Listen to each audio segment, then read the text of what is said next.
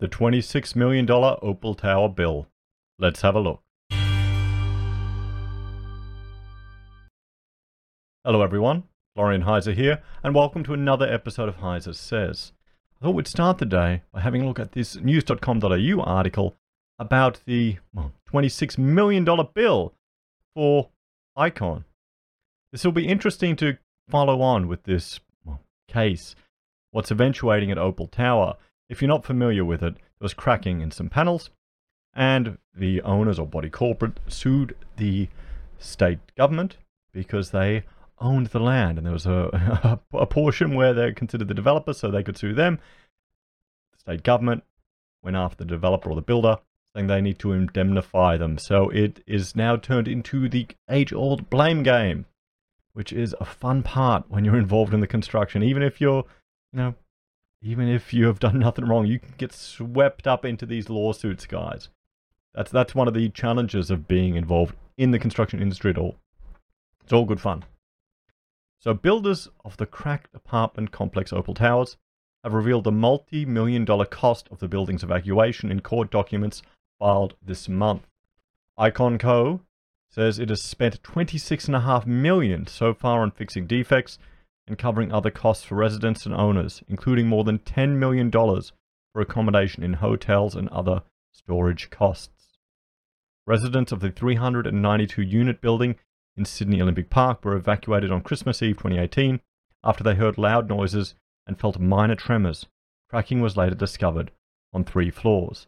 Now, there's just one one takeaway from this, guys, that we need to, to dwell on.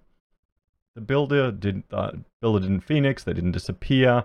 They were large enough that they could handle this amount of money. They could bankroll it to keep it going. So that is a positive. That is a positive, and that I will, you know, say good on Icon for doing that.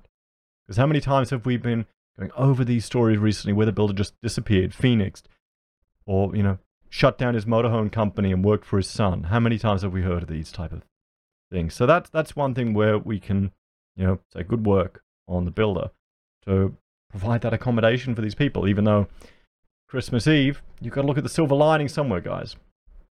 So the evacuation happened less than six months after the first residents moved into the landmark building, which offers expansive views of the city and features attractive sky gardens. And they're these guys here.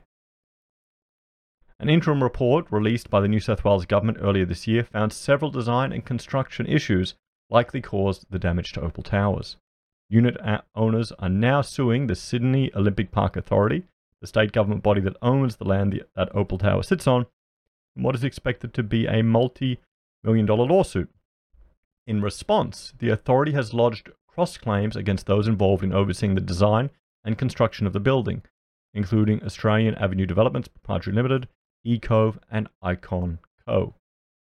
This month, Icon Co., the company that constructed the building, also lodged a cross claim against WSP, arguing the structural engineers should be liable for its losses as well as any damages it may have to pay unit owners.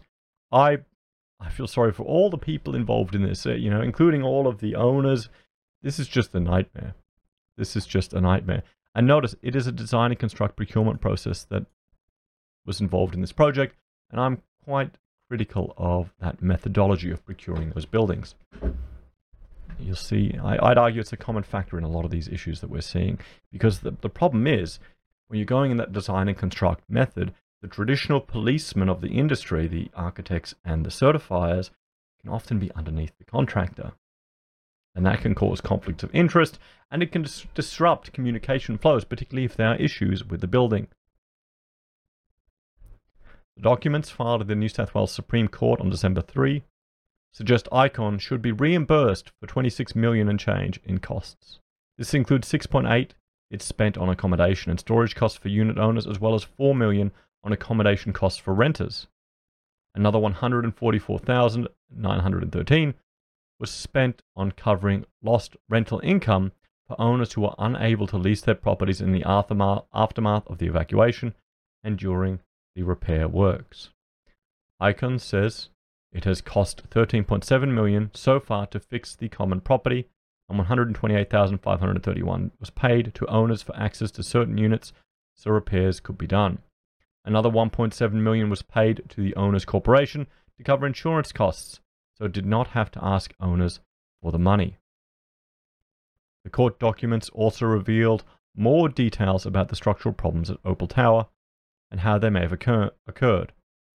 Icon Co argues that WSP failed to design load bearing beams, known as Hob beams, that were strong enough to prevent the cracking and also did not specify a sp- specific strength of concrete.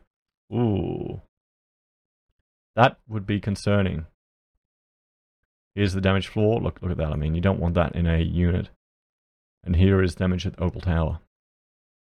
It also suggests WSP approved design changes to allow precast panel level 4 to be replaced with an in-situ wall and to increase the thickness of the panel on level 10 to 200 millimeters. Okay, I'm going to have to get those documents and go through them, I think.